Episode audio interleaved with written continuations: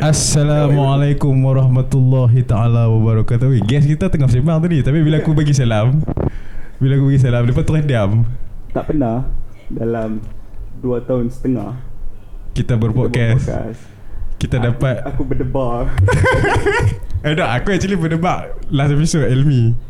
Sebab aku macam I have some high regards. Untuk kata guest kita ni adalah berprofil paling tinggi yang pernah kita bawa ke podcast kita pun. Aku boleh masukkan dalam satu kluster lah. Kalau Dr. Noisham tu kluster high profile. So macam mana pendengar-pendengar Akal Jenuh, saya harap anda semua sihat selalu di hari Sabtu, aman dan damai. Nampak si buat edit dah. Dengan episod yang lepas kita ada share pasal Elmi punya kisah hidup. Jadi pada minggu ni macam mana FK? Tolong Zat. Aduh, aku tak mau lama-lama lah. Sebab dah berapa banyak episod kita membuang masa pada peringkat awal . Izinkan saya perkenalkan dua bintang tamu kita pada hari ini. Faris dan Naila. Okey, assalamualaikum. Saya Faris. Sama macam pernah dengar. Kalau anda suka untuk membezakan, yang first tadi tu Naila. Jangan confuse. Saya kena tanya mana satu Naila. Yang ini Faris. So Faris, boleh sambung. Okey. So okey, Faris macam nilah. Macam ni. Faris cerita pasal dia. Faris membesar main MIRC tak?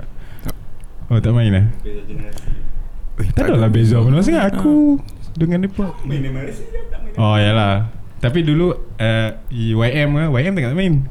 Yahoo Messenger. Main. Oh, okay, sorry. ASL. Main. ASL tak kan? ASL is like when you connected to siapa-siapa dalam chat room. Saya you ask hi ASL. So ASL ada tapi tak zaman tu macam try and error je lah. Tengok pakcik-pakcik main, kita pun try guna laptop. Kita pakcik je. Pakcik saya lah. ASL tu ialah age, sex and location. Ada Omega lah kan? So, macam Omega. Hi ASL macam 24. Kita nak start dengan ASL. Tak ada lah, ikut lah macam kalau you nak berpuisi pun boleh lah, tak ada masalah. Lama tak berpuisi kan, zaman sekolah tu. Okay lah, saya umur 24. Nama dulu Faris. Saya Muhammad Faris Daniel bin Muhammad Razi, asal daripada Kuala Lumpur. Okay. Sekarang menetap di Kuala Lumpur, memang betul-betul tengah Kuala Lumpur lah. Lahir di Hospital Kuala Lumpur, menetap di Bukit Antarabangsa, Ampang, Selangor. Dan menetap bersama family lah sekarang ni. Kalau balik kerja tu memang setiap hari lah jumpa family. Tak sempat nak rindu lah orang kata. Itulah serba sedikit pasal Faris Daniel. 24. Okay, Naila Inaza Huda. Itu nama saya. Ramai orang Naila Inaza binti Huda atau benda? Huda. Ramai orang assume Huda tu nama saya. Okay. Itulah. Aku sama. Aku sama. Okey, tak apa, teruskan dulu. I pun sebaya 24 juga. I asal Subang Jaya. So adalah stereotype tu sikit, budak Subang kan macam mana? Ada gaya. I rasa macam kalau mungkin korang tak boleh nampak, tapi sebenarnya the faces kat sini terus berubah bila cakap Subang tu terus macam. Bukan ingat. Okey. Kami ni bukan daripada sini. Sebenarnya kami pernah dengar pasal Subang Jaya punya stereotype. Kat mana? Kami tak pernah faham apa stereotype tersebut. Apa yang you pernah dengar pasal Subang? Tak, I dengar macam tu lah. I dengar macam, budak Subang, budak Subang Jaya, bla bla bla. Ada gaya. Apa yang bla bla bla tu, kita nak tahu. Budak Subang Jaya ada gaya. Dress up diorang melampau kot. Okay. Ada. Tak tahu lah, itulah nak tanya Naila. Apa yang stereotip yang Naila terima selama ni? Itulah, pada asalnya memang itulah stereotip dia, budak Subang Jaya banyak gaya. Which, okay, I accept lah, terima lah. Tapi kalau banyak gaya, apa salahnya? Apa salahnya? Sebab tu lah I terima pun. Sebab memang lagu Joflizo tu memang nak mengangkat lah budaya budak Subang ni yang kononnya ada budaya lah. You've been in Subang? Born and bred. Okay. Tapi ada lagi satu stereotip pula yang dilontarkan terhadap kaum lelaki Subang ni. Kalau kita tengok dekat lelaki sajalah, setahu I perempuan tak tahulah. But if you look at media, like social media, what some people say, what the girls tend to say is budak Subang ni, laki Subang ni macam bad reputation lah, kata mudahnya. I tahu. You tak cakap, I cakap fuckboy. Yeah. You tak cakap, I cakap. Okay. Tapi itu adalah stereotype. Tapi I sebagai I ada kawan Subang Jaya. Ternyata sekali bukan fuckboy. Dia dah, maksudnya kita tak boleh nak put a label on a demography. Yes. Locality tak bermaksud tak menyifatkan seseorang. Sebab kawan I tu yang duduk sebelah tu, dia macam health freak. Sama macam aku, duduk kat PLKN lah. Kan PLKN kat sebelah sebelah. Weh, mereka tak ada PLKN no? Ada. Eh, janganlah buat macam benda sangat. Tapi tak pergi. Ingat hidup ni. Kata aku belah kiri, imam. Tapi daripada Sabah. Imam lah, tapi dia imam best aku tu lah. Okay. Belah kanan aku, tak balah. Kali-kali kata tak boleh ni tahu apa? Pencuri. Okay. Tapi kita dah, jadi aku yang di tengah-tengah tu. So, ham balas pembalas, imam pun imam. Seimbang. Jadi okey, Faris dengan Naila, boleh tak share sikit, orang dah tahu you all mesti tahu lah apa yang tak tahu. Mungkin dia semua boleh share apa pekerjaan yang dibuat. Baiklah, saya Naila bersama dengan Faris bekerja di Astro Awani sebagai wartawan dan juga sebagai pembaca berita ataupun pemberita. Kita yang termuda, betul. Reporter paling muda dekat Awani tu. Yang paling baru jugalah yang join the scene. Yes. Saya dah setahun lebih start daripada praktikal bulan 2 tahun lepas. Alhamdulillah diserap masuk as permanent bulan 7. So Naila dah senior sikit lah. So I pun hampir 2 tahun. I senior sikit. Pun bermula daripada internship? Tak. I masuk Alhamdulillah. Begitulah sampai sekarang. But Oktober ni akan masuk 2 tahun. So you graduated and then straight away from your lepas habis scroll ijazah tu. I pula study abroad, so I balik, I apply sikit, tak expect lah dapat and then here I am. I see. Macam saya UiTM. So bila UiTM diploma ambil kat Lendu, Meskom. Degree UiTM Rembau, broadcasting. Ingat dapatlah Shah Alam kan, feeling-feeling hidup macam orang-orang Shah Alam sikit kan. Tapi duduk orang Rembau lagi best sebenarnya. Dalam seminggu lah saya bajet makanan. FK pun boleh di associate dengan Rembau sebab dia punya kampung, dia punya kampung di Rembau. Atuk saya orang Rembau, Taman Seri Rembau. Wari lah ni. Wari lah. Industri pinjang. Tapi dia ni walaupun kampung di sebelah bapaknya tu di Rembau dan di sebelah ibunya tu di memang Sungai Bedok. Sungai Bedok. Sebab aku bukan daripada KL ke awal. Bukanlah. Bukan. Aku nak kena check balik aku punya friendship status dengan hang. Macam boleh kata. Jadi very dekat macam Rembau relax lagi je. Rembau tadi memang chill, santai semua, macam biasalah, macam duduk kat situ macam hang tak perlu nak fikir kita ni kena pakai baju apa pergi kelas, tak payah fikir. Saya dekat Rembau, saya tak tahu dia duduk Rembau tak, tapi saya ada seorang saya kenal dekat Rembau. Siapa? Rasa-rasa siapa? Saya Jamaludin. Bukan. Student ke? Wari. Bukan. Siapa? Itu kenal kan lah kan. Tapi nak aku sebenarnya nak jawab. Wari pun lebih lah dekat Rembau. Ni Datuk Atan. Dia Seri Menanti kan? Dia Rembau tu?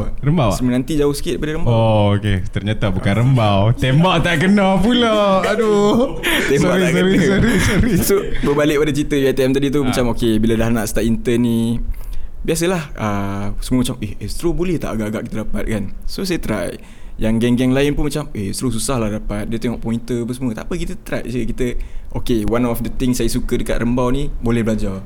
Orang lain kat Shah Alam mungkin dia keluar pergi makan mana-mana kan. Kita orang masak kat rumah sendiri, goreng sardin lah, laki tak pernah buat masak sardin apa semua, telur macam-macam lah. Kita orang try and error, buat telur letak kismis lah kan. Zaman-zaman belajar nak jadi pandai punya pasal letak kismis, telur dadah letak kismis. Ada lagi buat kismis minda ni.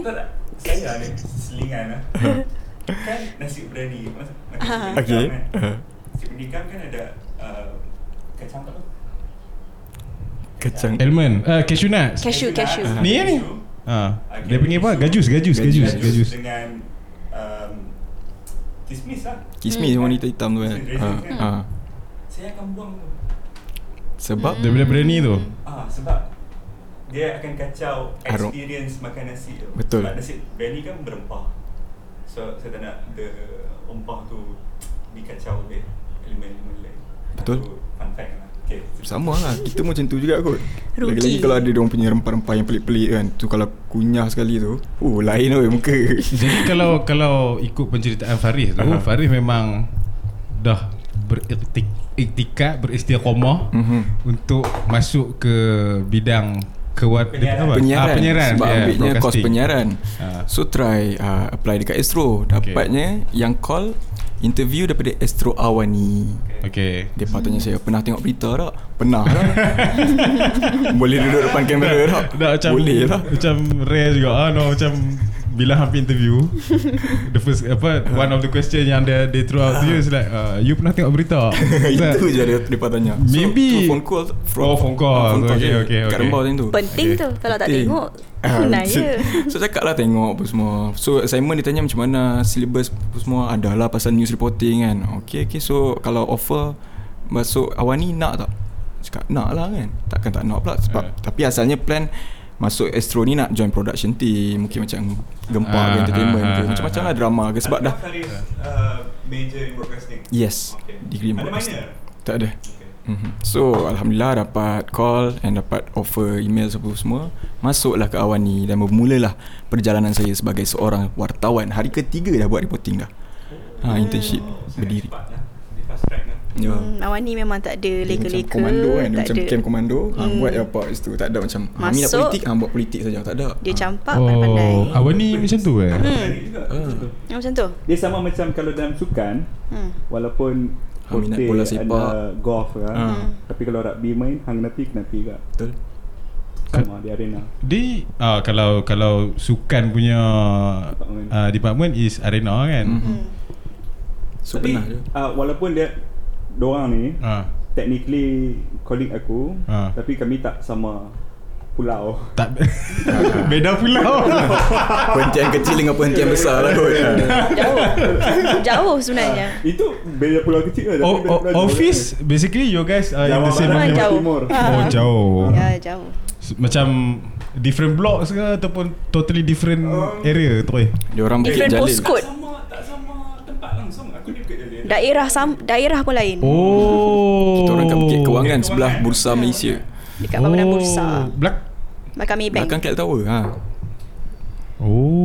Jauh lah. Tapi pernah je pergi Astro Bukit Jalil tu. Selalu juga kalau kita orang invite guest, tanya kat mana kan. Saya kat depan pondok guard. Kat situ dah tanya, jap kat KL ke kat Bukit Jalil? Dekat KL? Dah tahu dah. Macam Faris tadi, dia memang dah dalam hati tu, dalam hati sanubari tu, dia dah tanam untuk duduk dalam bidang penyiaran. Naila macam mana? I pula masa kecil-kecil adalah set impian tu macam best ni kalau masuk dunia news, journalism, tapi tak pernah lah rasa macam boleh masuk because I feel like it's very hard to penetrate for some reason. So I pun masa dekat uni I study international relations, politics. Boleh cerita di universiti apa dan di mana? So macam kena interrogate lah dekat interview. I studied at Queen Mary University of London dekat UK. And then I balik, I tried a few places, and actually at the time I rasa macam I punya skill was in research. So I try a few macam think tanks, research. And then masa dekat Awani pun I applied for the purpose of research. I cakap I rasalah the only skill yang I ada setakat ni adalah research, so maybe I boleh contribute in that way. So diorang pun cakap okay sure, tapi at the same time we want you to try this, which in the end I try. Dah je lah semua, and this is where I am now lah. Dah lah industri ni agak systematic lah. Macam Faris sangat normal. daripada belajar broadcasting kan, belajar broadcasting. Tapi untuk Naila mungkin benda baru, jalan dia berbeda, berliku-liku sikit. Tak sebab betul tak, I tak expect. I did not expect this at all. Jadi interview bukan interview jadi news anchor ke apa ke? My mindset was not in that direction. So siapa yang kata kat Naila, okay Naila, sebenarnya Naila boleh buat ni, sila buat ni? Ashwad Ismail lah. Masa interview pun tengah bincang-bincang-bincang, sekali letak phone dia, dia cakap okay, talk about yourself. Letak phone, minute. What do you mean letak phone? I mean dia dah record lah. I see. Okay. Record, dia cakap okay, talk about yourself in English. English I sembang lah, lancar lah, duduk. Sekali okay, Melayu pula. Sangkut-sangkut sikit. So that was my problem lah. Tapi Naila baca berita Melayu. Dah tu masalahnya. Aku boleh imagine macam, sebab hang punya bila mana hang guna English, okay. Nailah saya tak tahulah kan. I don't know macam mana you punya penggunaan English, how far sehari ni. Macam kami dua budak kampung main daripada Kedah, kalau duduk dengan kawan-kawan ni cakap orang putih, memang kena tendang. Macam weh, hang ni siapa ni? Hang makan ubat lagi macam, kenapa ni? Kita kira penggunaan bahasa Inggeris tu hanyalah di, sama ada di sekolah ataupun di interview ke apa ke semua macam tu lah. Now dekat office memang kami mempunyai 11 tahun kesempatan untuk guna English. Tapi tak guna. 6 tahun sekolah anda, 5 tahun sekolah menengah. Kan? So itu sahaja. Tapi dalam masa yang sama, penggunaan bahasa Melayu pun sebenarnya tak guna pun. Sebab cakap dalam bahasa Kedah. Betul tak? Takkan you nak present berita dalam bahasa Kedah kan? I mean, so itulah memang cabaran dia. Sebab I punya thinking, to be honest, memang in English lah, which I think you can tell right now. I tengah cakap pun I have the tendency to speak in English. So I would say otak I ni macam bilingual kot. Mix between the two. Kalau kat rumah pun I cakap macam ni. Tapi obviously dalam setting berita tu berbeza lah. And that was something I kena belajar, macam mana nak fikir dalam bahasa Melayu, especially informal Malay. And how to not just baca berita, but you have to think and you have to go off the cuff lah. Betul. Okay, kalau Naila kata bukan setakat baca, untuk setiap news Naila akan baca dulu sebelum, kalau ada masa lah. Kadang-kadang tu tak apa. Can you please, both of you, just macam bagi some brief, apa nama, how is it like macam okay, you sampai, you katalah you tamperin ke apa ke, you pee kat you punya meja, betul? Okay, from head to toe. Okay, macam mungkin media lain kot. Lain macam memang lain. Kita orang masuk memang kena proses berita yang kita orang nak baca. Macam orang lain news anchor datang baca make up terus baca. Macam awal kita lah proses, kita check dengan editor story. Proses you mean tulis macam lah. Tulis kita panggil ketuk story orang panggil. So ada story lokal, ada story global, sports semua. Kita orang dah ada license dengan AP kan. So kalau macam story lokal ni ada stringer ni macam each stage tu adalah dia orang hantar story dengan visual. So kita orang proses. Lepas tu macam let's see, kita orang yang tak faham story tu macam mana kita nak sampaikan dekat orang yang nak dengar berita. Ya, betul. So macam benda-benda tu like macam tu kadang-kadang muka tu kadang-kadang adalah muka ada sikit sengit sikit tu nak baca tu kan. Sebab banyak benda kena go through. Sebab macam saya baca pukul 12 malam, pukul 4 petang masuk. Ada banyak shift malam, I shift pagi, I masuk 4 pagi. Memang tak jumpa dia ni. Laila 4 pagi, dia 4 petang hari. Saya 4 petang, kita saya dah pagi. Berapa bulan tak jumpa ni? Since PKP kita jumpa. Baru jumpa. So terima kasih lah. Terima kasih menyatukan kembali. Kalau tidak tak dapat bukan Kenny Hills tadi dengan dia.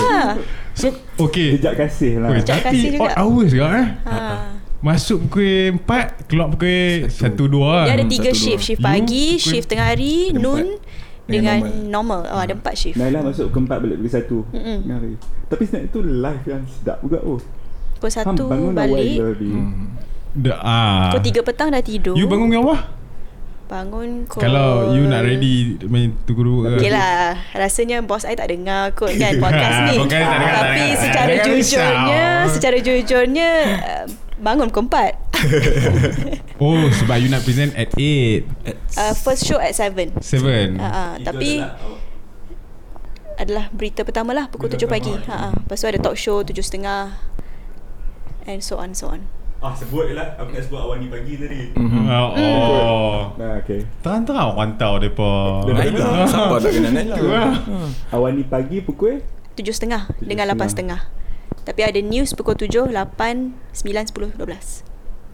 Oh yang between tu adalah news. Oh news. Every 1 hour, every 2 hours. Tapi hampa kena proses, apa, kena ketuk sendiri lah. Ketuk sendiri story tu. Adalah reporter lain juga, tapi sebagai anchor, tugas you bukan hanya untuk membaca news, memang untuk menulis sekali untuk report. Ada kadang-kadang kita keluar juga, pergi reporting lah. Sebab aku punya pengetahuan dalam bidang kerjaya news report, bukan apa dia panggil, news presenter, hanyalah hang kena mahir dalam mengontrol teleprompter lah. Sebab aku ada kita lah, ada kawan di dulu dia NTV7. So aku tanya dia lah, cuba nak ajar semua. Dia cakap sebenarnya benda ni yang you have to control this thing so that the everything will go smooth. Betul. Tapi itu jadi macam list of the priority lah. List of the priority sebab boleh kontrol. Terlepas-terlepas lah. Sebut lah apa yang ada. Dah banyak kali dah benda tu rosak. Yes. Oh ya ke? Tiba-tiba dia laju, ataupun tiba-tiba dia stop. Blank pun kena. Blank, tiba-tiba mati. Itu biasa. Dah banyak kali dah. Kita ni sebenarnya tak ada duit sangat. Sihatkan baca dulu lah sebelum live. Machine tu dah 20 tahun dah kot. Since you all dah ketuk berita dulu, so you know the subject matter. Kalau lah dapat tahu. Kalau tiba-tiba rundown tu siap 10 minit sebelum live, tak sempat nak baca, tak tahu baca apa news nak baca, pandai-pandai lah on air tu kontrol. Tapi mungkin tak puas hati juga sebab kita tak tahu apa yang kita baca kan. Kalau mungkin kita tahu apa yang kita baca, ekspresi muka kita pun mungkin lain. Betul. Kan? Tak tahu story tu sedih ke. Tak ada juga kadang-kadang start baca berita, tengok-tengok accident. Alamak, nak kena tukar mood. Semalam hang first date. Girlfriend baru. First date. Saya happy. Besok anak macam betul sedih. Anak macam buat happy semalam. Kenapa dia macam betul sedih? Betul. Okay. Itu at least ada gap satu malam nak tukar mood tu. Ni kalau baca berita, tiba-tiba berita happy, tukar pula berita sedih. Ya. Kena pandai shift. Penting lah benda tu. Aku tak nak fikir lah. Dah macam to get yourself in the mood. Kan? Macam lepas ni berita sedih, berita gembira semua. Bayangkan budak-budak tersepit dalam kereta, terkunci dalam kereta, tengok cerita kanak-kanak, nampak kanak-kanak, baca senyumlah sikit. Nah, tersepit dalam kereta, tak boleh buka pintu, buat muka sedih sebab dia takut lemah ke apa budak tu. Bahayalah kan. Macam tulah cerita dia kalau nak main muka tu. Okey, tu bab main muka. Saya ada satu soalan yang memang saya nak tanya sangat-sangat semenjak dapat confirmation lah, apa nama dia dapat confirm forward nak tanya nak tanya soalan ni. Soalan ni simple lah. You all ada political stand. Okay. You all ada pilihan lah. Macam ni, dia ni aku dah tahu lah dia mesti dipilih bawah ni. Daripada lokasi dah. Duduk mana? Duduk kat mana? Naila hang boleh teka. Naila aku tak sure.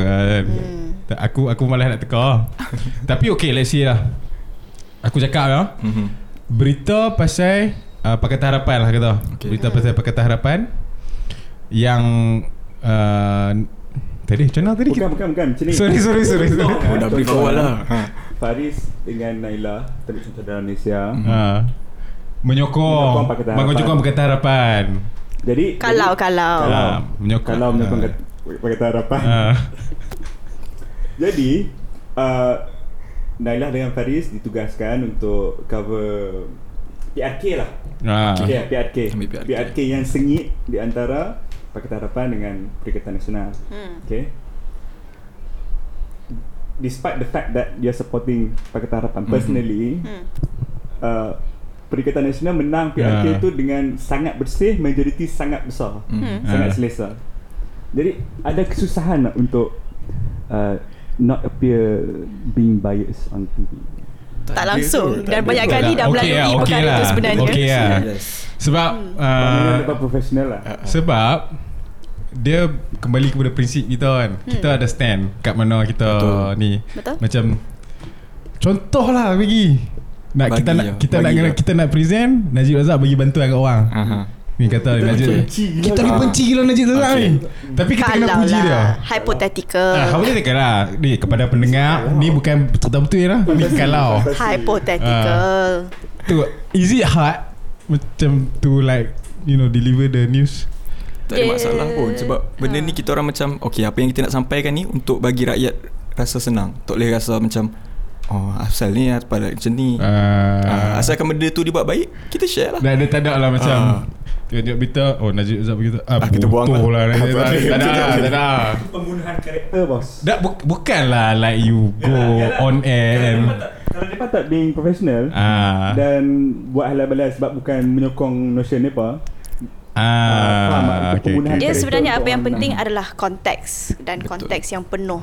So kalaulah hypothetical berita tu pasal Najib hulur bantuan, which is a positive story, tapi apa yang penting sebagai wartawan, you kena bagi gambaran penuh. Betul. Apa lagi berita pasal Najib, masukkanlah kat bawah tu, which as we know terpalitlah dengan kontroversi lain macam-macam.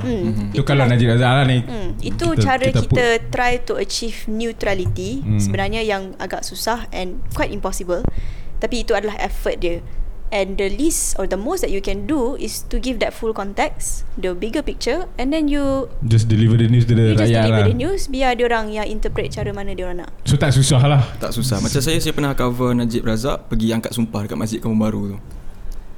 Weh, lagi telepi noh. Sumpah laknat tu kan, kata pasal tu. Itu macam dah dia macam mesti Tak lihat. Kalau tutup mic boleh nak tahu. Kenapa? Tak apa cerita kan. Sampai sana tengok. Mungkin kita biasa lagi tapi sampai sana tengok. Okey, benda ni segmen ni solat lepas angkat sumpah tu lepas solat Jumaat. Lepas solat Jumaat tiba-tiba kena assign. Tak ada. Biasanya hari sebelum tu okey besok kita pergi Faris pergi cover Najib. Tak ada. Ni last minute Faris bawa phone, bawa power bank, keluar pergi cover ni. So very mobile lah actually now you all. Mobile journalist lah sekarang kan. So sampai sana tengok oh ramai penyokong dia apa semua. So macam memang Najib kot highlight of Malaysia kan. Siapa dah tak nak cover kan.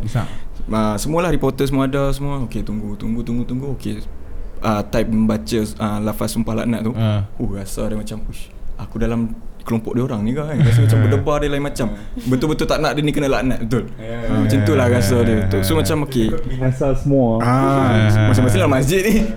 So benda-benda tu macam okey. Tak apa kita sampaikan apa yang dia baca tu kita sampaikan. So benda tu tak jadi masalah. Walaupun lah kita tak tahulah Faris ni penyokongnya mana satu. Tak tahu lah. Jadi orang tak dapat teka. Bijak.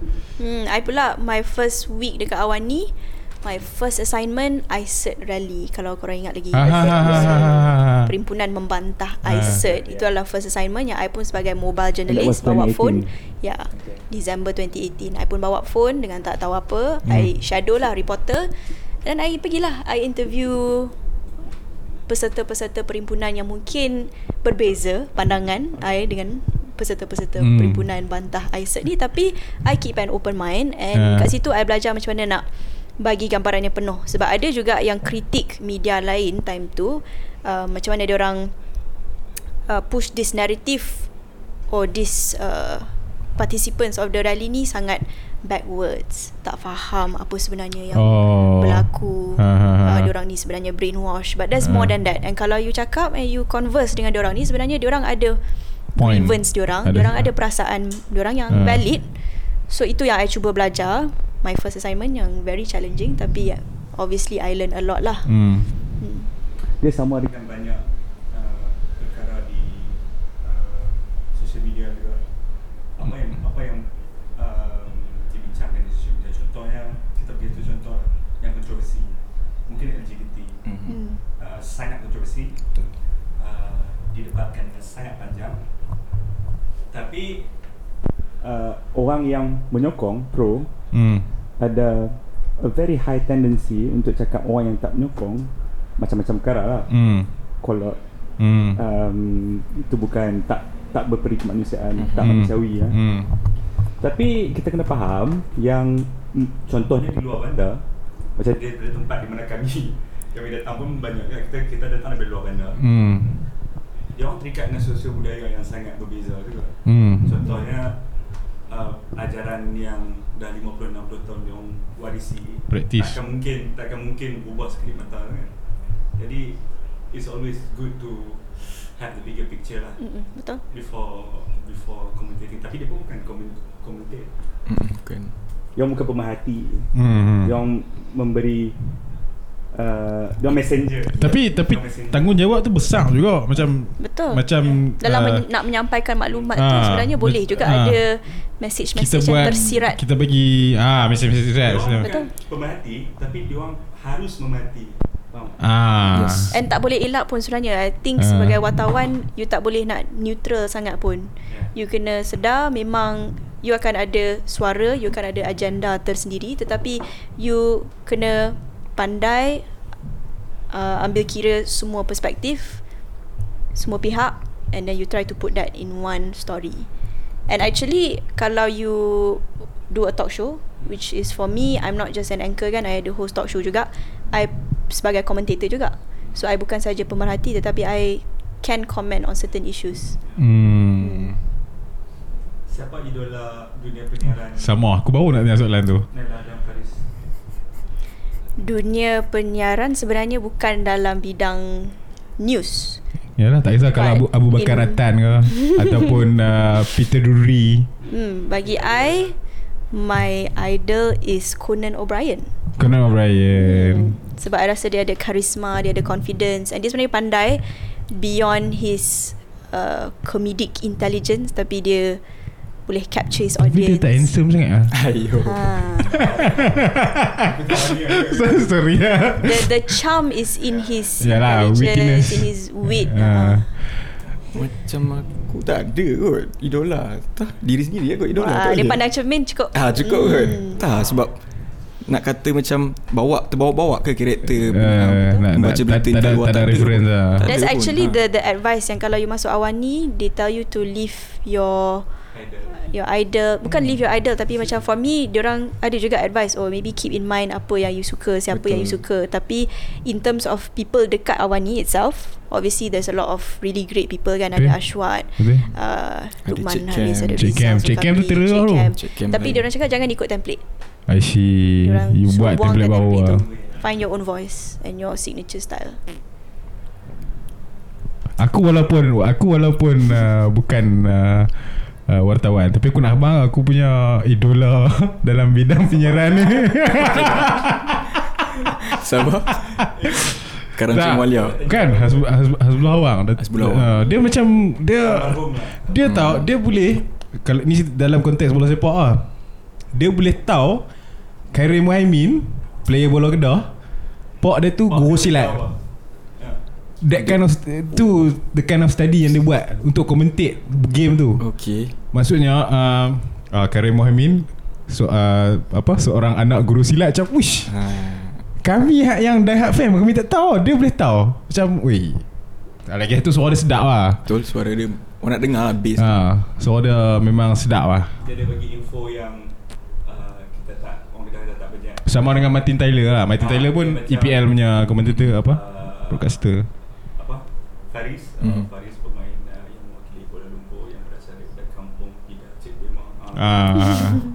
Kampung apa-apa dia tahu. Maknanya research dia sangat. Mula bermain bola pada usia 12 tahun, mewakili apa-apa. Ada tu study yang dia buat lah. Tapi memang aku biasa tengok, aku tak tahu dalam dunia apa kita panggil apa, commentator, apa yang benda tu dia bagi notes kot. Macam ni game rugby, Justin Marshall tu dia buat Graham Nisby dia buat note tau. Dia buat note by position tau. Maksudnya forward team New Zealand siapa, team masa tu lawan Argentina siapa, lepas tu dia buat effect. Bila last dia buat try. So rupanya depa pun kena study lah benda tu sebenarnya, bukannya macam on the fly. So dulu yang pegang bola dia tahu dah nak kata apa pasal sendiri. Yes. Benda tu best lah. Takkan nak tengok nama dia je kan. Yalah. Tak best lah. Adakah Faris dengan Naila berhasrat untuk jadi news reporter sepanjang kerjaya, ataupun ada development lain yang direncanakan? Kita baru je bincang tadi masa lunch. Berapa lama agaknya bertahan. Itulah. For me, I at this point tak boleh bayang buat benda lain. Itu yang I rasa. In all honesty. And banyak lagi sebenarnya I nak achieve yang I nak cuba dalam contohnya dunia atau bidang kewartawanan ni. Contohnya dia tak perlu bidang kewartawanan pun, life in general. Berat soalan tu. Faris boleh teruskan dulu. Tak lah, bagi saya news presenter ni is like a platform untuk saya belajar semua benda. Mungkin kalau jadi pelakon je lah. So, adakah macam Faris berhasrat jadi pelakon? Pernah je. Siapa je pernah. Bila dah keluar kat depan kamera, so macam aku macam boleh berlakon cerita-cerita sedih kot berlakon macam tu.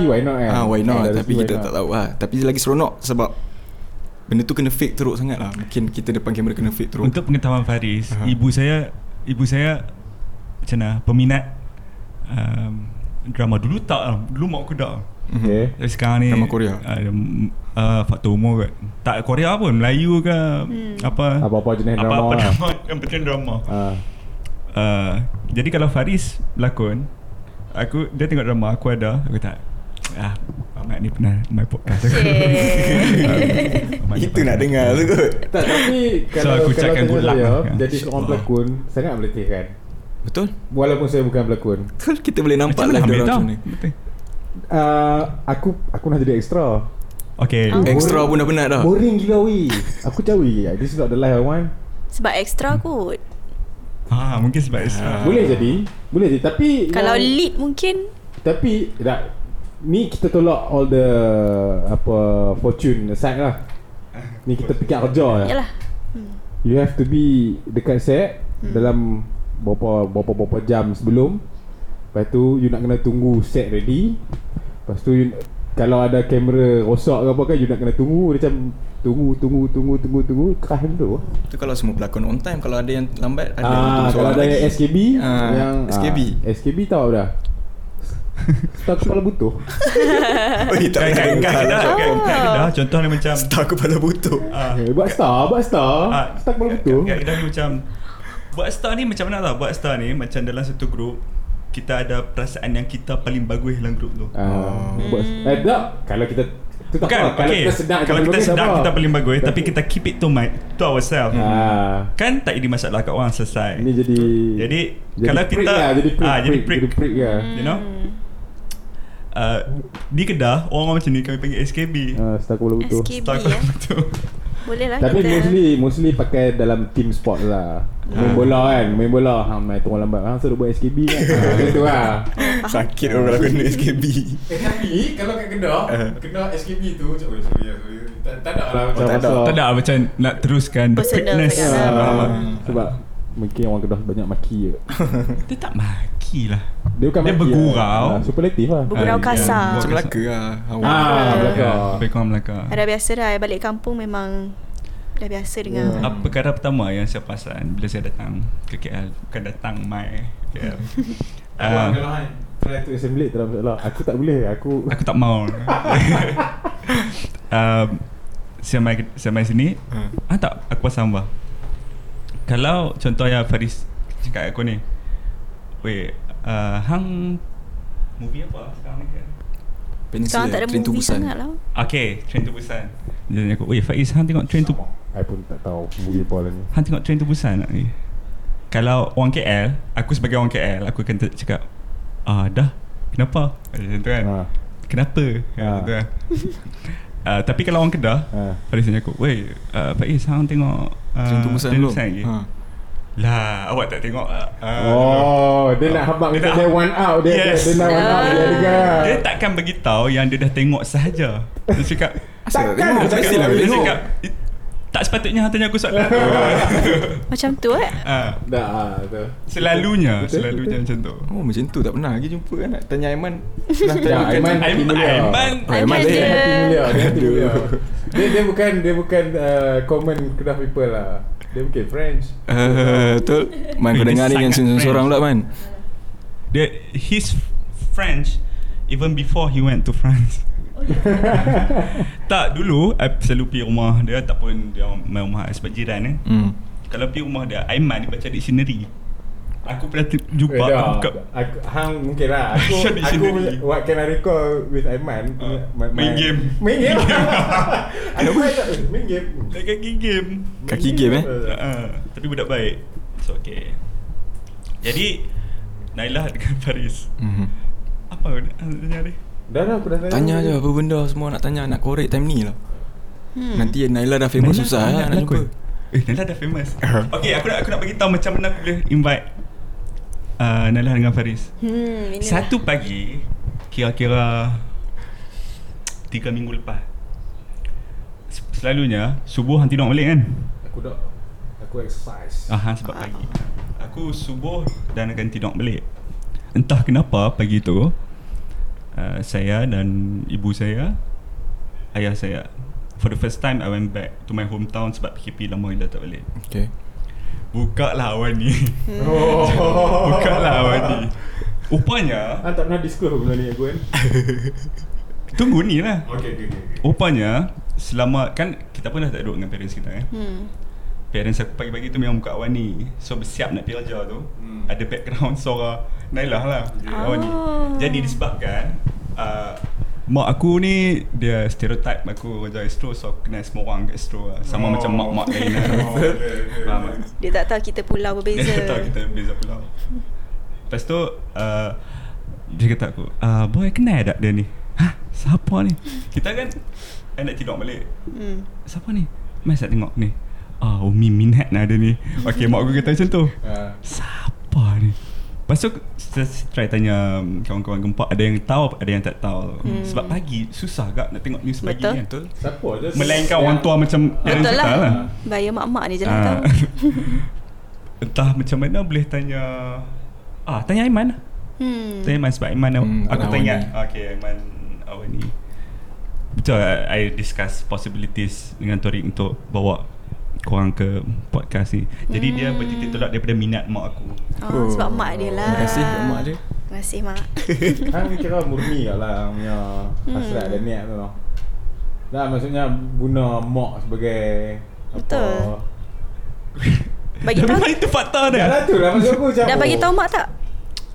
Belum. Kita dengar terus. Nervous pula lah kalau mak awak nak dengar. Belum sebab belum sebab surprise lah nanti aku bagi. Sebab mohon aku tahu hang buat podcast kan. Aku tahu. Macam-macam nak surprise pula. Begitulah. Betul lah, selalu bayar mak dia. Kalau dalam bila benda tu bersiaran, when the thing is balik ke newsroom, balik ke studio. Berapa banyak latency ada tu daripada kamera ke TV di rumah-rumah di sekitar Malaysia. Berapa banyak apa? Berapa lama latency? Delay dia tu. Delay dia tu yes. Minutes kan? Sekarang kita dah tak ada. Sebelum ni kita ada delay 5 minutes. Yes. Tapi sejak mungkin setahun dah kita tak ada delay. As is lah. As is mungkin dalam 5 saat. 5 to 10 seconds ada kot. So memang tak. Sebelum ni kita ada room for error. Kita ada 5 minutes delay. Room for error. Waktu dulu tu kalau tersilap boleh reshoot. Boleh kita panggil black. Kita blackkan screen tu seketika kalau ada error. Tapi kalau black screen tu dikatakan macam dosa besar dalam dunia broadcasting ni. Walaupun sekelip mata pun still tak boleh dalam broadcasting. Dan adalah masa untuk fix apa-apa error yang berlaku. Tapi sekarang ni tak ada langsung. Kalau silap. Okay, kalau waktu bersiaran, siapa bos? Dia ada banyak lapisan. Dia ada tak dekat situ saja, dekat macam tengah on air tu sendiri. Masa tengah on air dia ada PCR. Bilik PCR ni ada director, control room. Director juga. Ada director lebih kepada technical. Dia yang tentukan kamera nak angle macam mana, suara nak kuatkan atau tak. Okay. Kamera angle dekat gas mana. Tapi in terms of editorial, ada output editor atau kita panggil OE. Okay. OE lah yang susunkan rundown berita apa yang kita baca. Kalau dia nak ubah skrip, dia lah yang ubah skrip. Dia tentukan title yang keluar dekat skrin, gambar apa yang nak gunakan, dia yang tentukan. Dia adalah output editor and responsible for whatever that is on screen. Dan dia pun ada kuasa nak float story tu kalau kita baca slow. Story ni tak sempat float lah. Float tu maknanya tak baca lah. So tiba-tiba kat prompter tu bukan. Kononnya dalam rundown tu ada 10 story, tapi kalau kita leka-leka baca slow sikit dah tak cukup masa. Okay, kita buang satu story ni. Stress juga ni news presenter ni. I mean like, you have to catch up with time. Yes. Tak semudah yang kita sangka. And then you have no time for rehearsal. Tak ada. Dan ada banyak faktor sebenarnya that goes into play. You kena pasang earpiece, you kena dengar apa yang director cakap dekat you, apa yang OE pesan. Tiba-tiba kalau ada breaking news, tiba-tiba PM nak buat ucapan, okay, cut away. Okay, kita akan terus ke siaran langsung bersama Perdana Menteri. Off the cuff. So you have to be ready for whatever situation. So you tengah baca skrip, at the same time dalam telinga dengar director tengah cakap-cakap.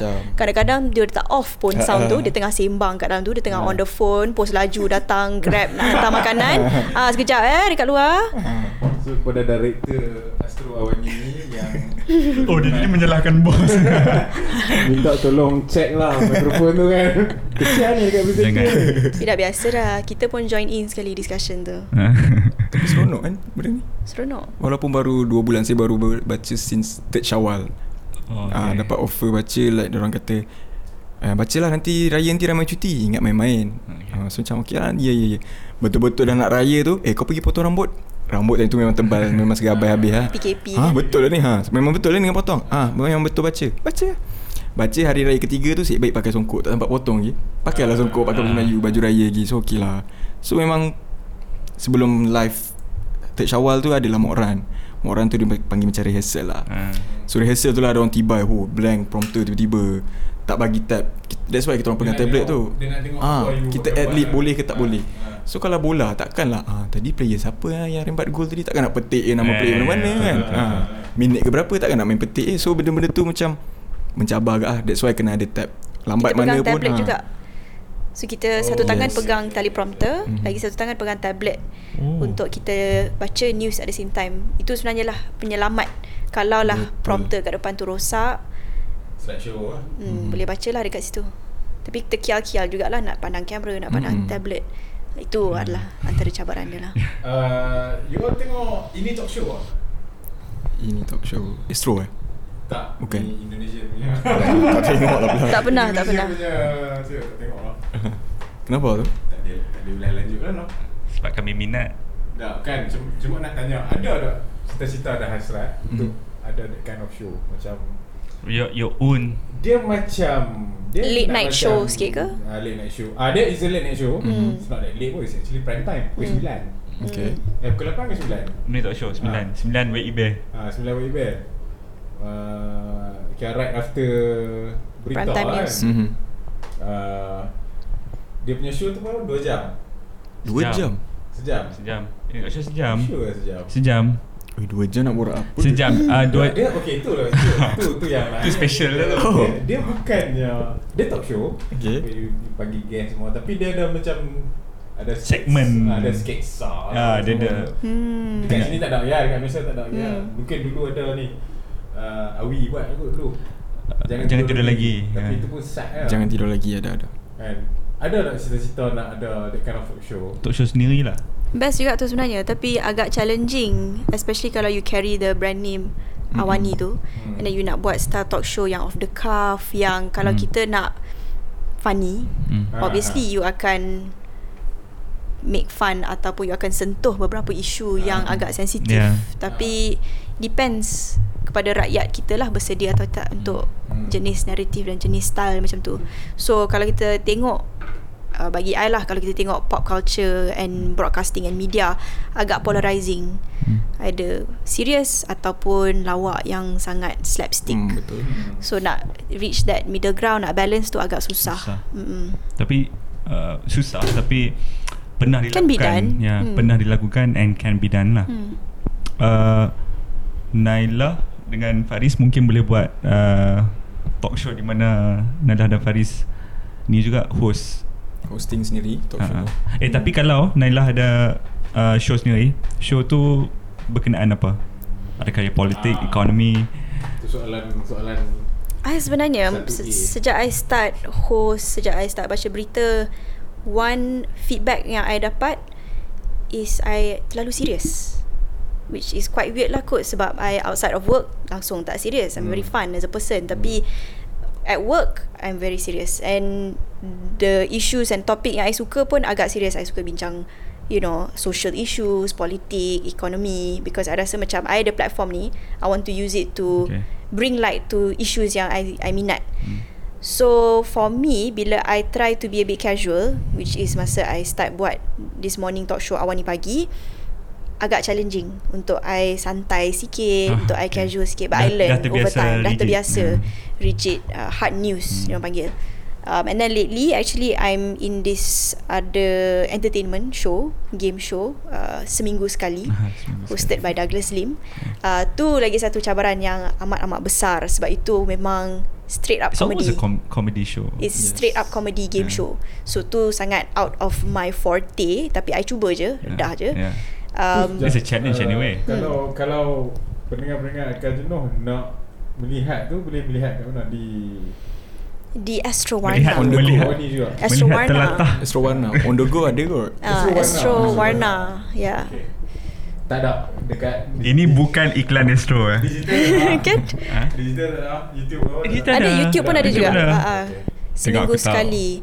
So kalau nak bincang pasal nak buat talk show ni, I dah face first hand apa challenges sebenarnya kalau you nak buat comedy show kan. So masa kita record seminggu sekali ni, antara cabaran dia adalah censorship. Okay. So obviously dalam kita punya konteks dalam Malaysia ni, a lot of the jokes revolve around politik. You know, takkanlah you tak sentuh pasal politik. Banyak sangat content untuk you, you know, untuk you sekecil-kecil benda MP menjerit dalam Dewan Rakyat lah. Takkanlah tak you tak cakap kot. That is what everyone is talking about. So benda-benda macam tu akan ditapis dan akan disensor. Tak menyalahi mana-mana pihak. Tapi itu adalah the body that tapis all the dia ada banyak lapisan. Oh, ada banyak lapisan. Dia syarikat APF sendiri, ABC. Ada pihak dia ada pihak penyiaran tu sendiri, dan pihak kerajaan tu pun ada juga. Hantar ke let's say your final cut hantar ke Astro punya center sendiri. Okay, Astro lepas tu depa punya apa cut tu hantar ke tak ada. Oh, terus tapi kalau ada apa-apa masalah masa dah on air tu, yang lepaskan tu lah yang kena. So macam kalau pernah pergi Maharaja Omega pernah cover lah. So like macam tak pernah pergi lah, pernah tengok tapi dia orang pun awal 5 minutes kan, 5 to 10 minutes, 10 minutes. So macam benda-benda kalau macam tiba-tiba contestant tu buat lawak teruk punya kan, tak boleh sebenarnya. That's why lah kau dulu orang before dia mungkin orang tu yang mendapih tu adalah seorang yang sangat-sangat konservatif kot lah. I bet you're fun at parties. Orang yang macam tu dia macam orang kata sangat-sangat menitik beratkan perfection. Betul. Seberapa banyak Faris menitik beratkan perfection dalam kerja Faris, ataupun Faris orang yang, you know, perfection. Saya tak kejar kot perfection tu. Saya it's okay to make mistake sebab muda lagi. So Ashwad Ismail pernah cakap, you muda lagi, time ni lah you buat silap. Betul. Buatlah mistake sebanyak mana yang you boleh. So memang saya buat mistake je, macam story tu ada je kadang-kadang salah eja ke, salah sebut. Banyak sebenarnya kesilapan kita. So macam biasalah kalau how do you guys keep a straight face lah kalau notice that you made a wrong? Time tu lah guna skill berlakon tu. Sebab saya personally bagus soalan sebab saya personally kalau aku salah macam mana aku tutup gelap apa? Sebab kalau pun saya ada joke contoh saya ada joke ni, joke yang amat berkualiti yang nak bagi dekat Faris dengan Naila, saya ada tendensi untuk gelak dulu sebelum, sebab bila saya tak ingat joke tu saya dah gelap dulu. Faham tak? So saya bukanlah presenter yang bagus. Then I doubt that I can, you know, keep a straight face after. Dia ikut konteks lah. Kalau story tu light boleh je laugh along sebenarnya, sebab penonton boleh je terima natural. Tapi macam isu atau berita tu serius, tak boleh nak lari lah. Kena professional lah. Kena professional. Maaf. Macam TV3 lately banyak buat pantun lah apa semua tu kan. So pantun apa? Itu ikut gaya lah. Tak apa, sebab macam diorang kadang-kadang hari pertama buka sekolah diorang pakai baju sekolah. So memang diorang punya attraction mungkin. Macam effort juga. Effort tu. Tapi menarik tak salah buat macam tu. Asalkan orang minat nak dengar berita tu, asalkan sampai dia menarik perhatian. Menarik perhatian. Masing-masing ada cara sendirilah. Asalkan end goal tu sampai. Perhatian tapi hang tak tahu. Apa? Ternyata nak tengok bulletin pertama. Aku ada termasuk viral. Golongan yang membesar setiap 8 malam di household aku. Oh, wajib buka. Tapi sekarang buka. Tengok Awani 745 kan? Itulah. Shout out kepada Umi. Link di bawah. Link di bawah. Jadi macam ni, aku ada soalan yang satu soalan yang aku rasa aku lupa untuk tanya. Tak jumpa lagi. Berkenaan dengan kerja. Tak, aku rasa kita kena belajar dengan mereka macam mana nak. Tak. Ha? Sebab ni style kita. Betul, tak payah nak ikut. Kalau kita belajar, tak payah nak ikut. Soalan susulan kepada soalan macam mana you guys keep the straight face tu ataupun minta maaf kan macam pada cakap tu. Ada training tak benda-benda ni? Tak ada. You have like macam okay masuk Astro ada induction. Okay. Kan tak pernah pergi induction. Tak pernah orientation. Mana Aci tak pergi induction? Kalau sampai sekarang saya dapat reminder bila nak pergi induction. You tak pernah. You mana boleh reply mail tu. Tapi kena pergi lah. You dapat kat manager you pergi. Tak apalah kot, tak ada masa lah. Tapi tak ada. Jangan SKB apa? SKB. Alamak, kan dah kena. Jangan SKB. Kan dah kena. Ni SKB ni. Lepas ni bawa SKB ni masuk dalam Astro. Tapi memang tak ada orientation, tak ada training apa kan. Tapi tak ada apa pun. You learn on the go. Tapi it's a very steep learning curve. Sebab kalau you silap, adalah dalam beribu orang juga nampak you silap. So you have to learn. Maknanya bukan lagi kes belajar benda baru hari-hari, belajar benda baru setiap jam. Betul. Setiap learning. Tapi aku learning sebenarnya kagum ni. Apa kagum? Aku tak tahu. Memang tak pernah fikir yang this presenter kena macam read the news. Aku ingat macam dia panik SKB lah. Janganlah. Lepas masuk tacak-tacak sikit. Dah ready? Tak ada buat ni. Kekaguman hang kagum kan. Kekaguman aku bermula semenjak kita approach lepas lagi. Sebab aku dah tengok dalam TV. Macam wow, power ke budak-budak kan. Tapi aku tak tahu lagi umur berapa. Aku tanya Aiman. So saya tahu. Dan saya dah kagum lah. Lepas tu dengar lagi penjelasan, lagi kagum lah. Jadi so, tarik masa nak sebut sikit macam time nak baca tu. Ingatkan kita nak baca berita kenalah nampak tua sikit kan, nampak macam kalau budak-budak sangat yelah, muka pun siapa nak percaya. So tapi diorang dapat advice daripada makeup artist, kita orang punya stylist, kekalkan karakter K-pop tu sikit lah dia kata tu. So rambut tu bagi keriting-keriting sikit. So benda-benda macam tu lah. So macam budak ni boleh baca berita So diorang ada pandangan yang lain. So saya ada perspektif lain macam kena nampak orang tua sikit, pakai blazer coklat ke tie merah ke macam Mr Bean macam nampak betul-betul baca berita lah kan. Tapi diorang kata tak apa, nampak K-pop sikit pun jadi lah. Dah leaning towards that So macam tapi awal ni memang dah contemporary lah. Yalah, berita segenap dimensi kan. Betul. Sekali lagi bukan iklan. Plug. Apa dia kata ni? Mungkin dalam masa terdekat ni kita boleh tengok pembaca berita pop punk pula. Sebab dah tak ni Ambut pop punk lah. Tapi dia mesti ada satu macam orang kata guideline ataupun practice norm kan. Ada yang, tak teringin nak buat macam rambut Cik Kim. Cik Kim comes from wisdom. Buat tu tu yang sebab dah hang ada ataupun tak dia punya power. Dia bukan dekat dia punya power to go sampai dia punya connection. Betul. Dia punya bukan setakat argument dah dalam politics lah. Yes. Masa saya dulu time intern banyaklah buat cover pasal K-pop. Okeylah boleh dikatakan cover K-pop lah. Kena sebab macam okeylah mungkin time tu bos kita orang kata peminat K-pop kat Malaysia. Adakah Faris seorang army? Bukan. Tapi pernah kena. Tapi sebab dah ditugaskan. Tapi army tu pernah. Sebab dia seorang army. Dia seorang army dan tapi itulah. Apa sama? So macam tu lah. Bila dah sebut pasal Cik Cam ni, dia lagi tahu daripada saya tahu. Dekat saya buka all K-pop website dekat Cik Cam sebenarnya adalah army. Ya. Secretly Cik Cam dia dengan BTS lah. Sebab anak-anak dia macam saya dengan BTS. Tapi sekadar dengar lah. Sebab bila cuba nak tengok dia punya live performance, Tak happy ada satu lain kot. Rasa geli. Ada cringiness lah. Kalau pergi konsert dia pun macam pelik asal kat sini kan. Tapi maybe kalau dia main Malaysia tak kapi pasal depa sangat-sangat hak uji. Yalah. Dan terror. Jenis macam nilah saya nak tanya sedikit soalan peribadi lah. Apakah kegiatan, kalau tak bekerja, kegiatan yang anda lakukan? Anda suka buat apa? Main motor ke? Okay. Mungkin saya minat motorsport kot. So saya macam let's say kalau tak berada dalam Awani ni, mungkin saya ada buat, sebab saya suka tengok YouTube. Malam-malam saya suka tengok review kereta. So saya rasa saya macam okay, kalau asal dia cakap macam ni lah pasal kereta ni, kalau aku jadi YouTuber ni aku cakap lain kot pasal kereta ni. So macam nak benda tu sampai. Adakah Faris berminat untuk buka channel automotive sendiri? Ada rasa. So macam before this diorang tanya, kau minat apa sebenarnya ni? Apa kau punya macam orang lain ada politik, kau politik.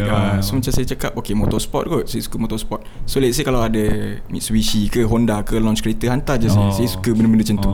So diorang kata okay boleh. Before this diorang ada like macam program on YouTube macam tu, ataupun Inawani sendiri dia orang kata kita ada pergi Jerman. So macam dia orang daripada luar panggil Awani untuk review semua tu. So saya rasa seronok. So like sekarang dia orang kata susah sikit benda tu. So tak apa, saya just go with the flow. So let's say kalau ada motor sports day dekat Sepang ke, saya bagi tahu dekat Awani ni tak kisah. Let's say you nak cover ni nanti ada boleh ada track day lah. Saya nak buat SOP baru kat track dia, boleh hantar macam tu lah. So like banyak creative freedom sebenarnya. Yes. Itu interest dimensi, itu general interest. Kalau hobi, ada hobi tak? Hobi nak kata memancing tu tak ada lah kot, macam tak lah nak kata hobi tu tak ada kot. Tapi kalau masa lapang saya suka main go-kart lah. Bukan masa sesuatu hobi tu bukan ada kaki ya? I mean like ada group lah, ada persatuan lah. Ada, tapi geng-geng yang macam main tu pun memang minat-minat kereta ke macam tu lah. Kau ni timing kau asal lain macam minggu ni lah macam tu. So benda-benda tu macam okay, jom pergi lagi macam tu je lah. Kerombolan otomotif. Macam Naila pula, alamak rasa macam boring pula sebab tak ada hobi. Dan takkan Naila tak ada hobi? Tak baca, tak mungkin nak cakap kan sebenarnya. Kalau baca buku, kalau baca yalah, tapi benda-benda yang masih related dengan kerja. Buku-buku pasal social science ke, pasal sejarah ke, so agak boring. Jadi siapa tapi tokoh, siapa tokoh bukan tokoh politik lah, tokoh falsafah kegemaran Naila dalam bidang politik? Susah nak kata. Ada a few kot. Soekarno yang stand up? Tak adalah betul-betul mendalami kerja-kerja diorang, tapi yang I suka, yang I pernah sempat baca sikit, Edward Said. Ni dia sama dengan apa anak ni? Dah boleh teka kan? Hari ni dia sama dengan kalau Ham tanya, kalau Ham pergi City Plaza, so ya, dia level yang you tak tahu lah. Kalau Ham pergi City Plaza dekat Nostar, City Plaza ni shopping mall kan? Jumpa ada seorang brother ni, Ham minat lagu apa? Ham ke hang khabar, oh saya minat hujan ke, saya minat Siti Radiza ke, pakai dia khabar. Oh aku minat ni The Cock Sparrer. Band daripada UK. Tapi dekat UK pun tak favor.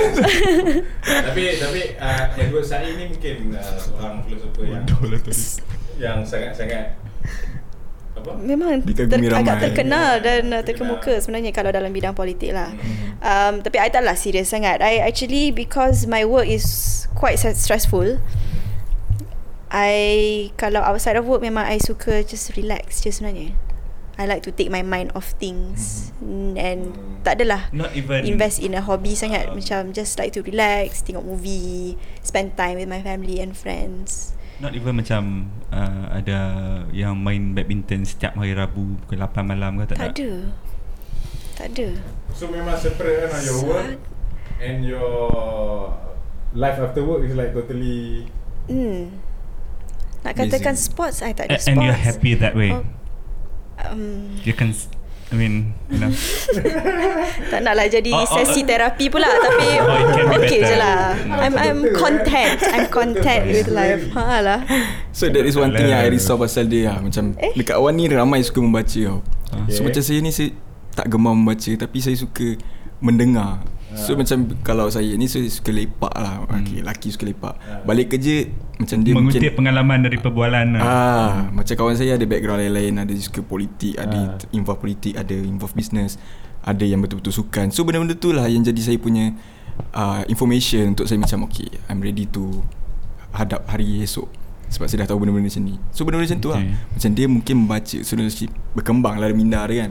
So saya dengan berborak, mengelepak, mamak, itulah saya cara kembangkan minda saya. Jadi Boba Krak balik ke Rembau. Balik Rembau Rembau ni sebabkan dekat je nak ikut kan. So macam dalam sebulan, dua bulan sekali, sebulan sekali tu ada lah. Parents di Rembau? Sekarang tak, KL Bangsa. Oh ok, KL lah, KL KLites. Jadi sedikit sebanyak terbuka minda aku hari ni. Banyak. Bukan dalam, sedikit lagi lah. Banyak lah sebab. Apa mungkin tanggapan you sebelum ni tentang lah, news reporting news presenter ni SKB lah. Nah, dia macam kalau konsert dia headliner, you know what I mean kan? Macam dia macam kalau festival lah, dia Guns and Roses lah, dia The Killers lah. Dia bukannya tak tahu yang dia ni sebenarnya stage manager juga. Dia ni lah yang semua benda dia juga sebenarnya. Make up sendiri ke ada make up? Ada orang make up kan? Ada make up. Kalau make up sendiri ke Ponti lah kerja. Tak boleh kerja. Aku tak tahu kalau boleh je sebenarnya. Ada yang lebih selesa buat make up sendiri. Sebab tu aku tanya. Sebab ada host aku yang nak make up sendiri. So okay, kau suka tu mungkin SKB tu. Dia mungkin dia akan tunjuk sedikit perangai SKB. Dia tak nak lah make up artis tu terasa pula tak cukup power ke aku buat. Kita beritahu dulu lah sebelum dia. Tapi mungkin SKB kan. Mungkin SKB. Dia nanti kau analyse balik. Macam aku boleh rangkumkan yang pekerjaan depa ni sangat laju lah, sangat hektik. Macam hang sampai tu, hang tu macam pap habis baru je lega. Betul? Okay. Betul? Kan? Even time off day pun kita orang tak masuk office pun kita orang kena tahu apa yang jadi. So the next day tak ada rasa loss. Jadi pilihan lain selain mengambil tahu. Betul. Ia akan jadi stres juga sebenarnya, especially masa tengah pandemik. Betul. COVID-19 ni news tu macam tak henti-henti. During PKP, masa peak hari tu kan, masa first nak launch tu, masa off day, kira tak ada off day lah sebab memang kena keep up with the news. Kena tahu everything. Saya tak boleh bayangkan lagi lah kalau saya terjun ke dunia mereka ni. Lebih baik saya di dunia saya saja. Jadi dia memang kena ada passion. Kalau tak passion, susah. Tapi buat apa pun kena ada passion. Betul. Cuma ni lebih sikit kan. Passion tu sampai bila masuk office tengok orang lain buat kerja bersungguh-sungguh, nak tolong kita, itu passion kita tiba-tiba datang. Tu lah. Tapi bab nolong tu betul. Betul. Salah satu benda yang keep me happy working sekarang ialah keupayaan ataupun kesedaran untuk menolong orang. Sekecil-kecil benda pun dah tolong print pun, tolong juga. And it goes a long way. Itu apa yang saya belajar lah. Tapi kita pun nak bagi word of wisdom pun bukannya beza banyak sangat pun. 4 tahun je kot. 4 tahun dah kot. Banyak tu. Banyak kata tu ni. Tapi tak apalah, itulah. Kita pun dah sampai ke penghujung. Sebelum tu kita selalu kat guys kita so kata-kata mutiara. Di setiap episod, di hujung episod kita ada sesi kata-kata mutiara daripada sebelum menutup guest kita. Untuk menutup kita hari ni, mungkin Faris boleh bagi kata-kata mutiara. Ada apa-apa yang kalau bukan kata-kata mutiara pun pesanan ke untuk orang yang berminat dalam kerja ni ke, adik-adik yang berminat. Mungkin saya tak pernah terfikir, saya dengan Naila tak pernah terfikir untuk jadi pembaca berita, terlibat dengan jurnalism ni. So bagi saya ada je achievement lain saya nak buat. Macam yelah motorsport saya cakap tadi tu kan. So bagi saya, you can have it all but you just can't have it all at once. Mungkin lepas ni saya baru habang kena timeline tadi. Tak tahu je apa topik tu tadi kita cakap timeline Syah? Dah habis belum? Dah. Hidup ni macam buah kelapa, buah nyok, buah kelapa, coconut. You cannot have it all. You kalau nak ayam manis, isi kerah. Betul. You nak isi lembut, ayam tak manis. Betul. So hidup ni macam buah kelapa. Sebab kami minum banyak kelapa. Jadi Naila, simple. Bagi I think for me to get this far where I am, my philosophy actually, kita boleh guna perkataan kesat sikit kan? Okay. My life philosophy sebenarnya adalah fuck it. So dalam banyak-banyak peluang and opportunity I dapat, filosofi adalah fuck it, buat je. Whatever challenges, whatever mistake yang I buat, I fikir kemudian. apa pun kita buat, kita redah je dulu, and then you think about it later. So sedikit macam Nike lah, tapi I punya lebih kasar sikit lah. Fuck it lah. Jujur lah, macam orang kata kan, macam kau muda lah, macam mana kau boleh enjoy buat reporting ni? Sama lah, fuck it kot. Macam semalam Sabtu kan, semalam Sabtu orang lain pergi shopping ke, keluar dengan member-member. Aku pergi cover Tian Chua. Dia launch dia punya NGO dekat PJ. Bayangkan yang keliling tu semua datuk-datuk. Kena cover politician adalah satu hal, kena cover Tian Chua satu hal yang lain. Yang lain pula cerita dia. Betul-betul memerlukan filosofi fakir. Jangan buka instastory tengok orang pergi makan kafe wow best-best. Tak apa, kita pun akan ada je. Kita ada juga. Oh, tapi sekarang ni aku dah terasa perbezaan umur dia. Sebab dia kata tadi umur 24 dah sekarang. Shopping. Tak, bukan dia jealous tengok orang shopping semua. Kita jealous orang lain kat umur. Itu pun jealous. Kami jealous sekarang ni umur kami. Kami jealous kalau orang tu duduk rumah membaca ke apa. Paling best. Main game kan. Paling best lah. Duduk rumah everything. Betul. Tapi macam dia ikut musim lah. Macam lah ni aku tengah I really enjoy doing exercise now lah kan. Outdoor activities lah. Tapi terima kasih di atas kata-kata yang sangat menginspirasi. Bukan saja kita berdua, saya pasti pendengar-pendengar semua pun terinspirasi juga. Jadi Tariq, apa kata-kata penutup? Fuck it. Jangan SKB. Aku tak ada apa nak kata penutup. Apa?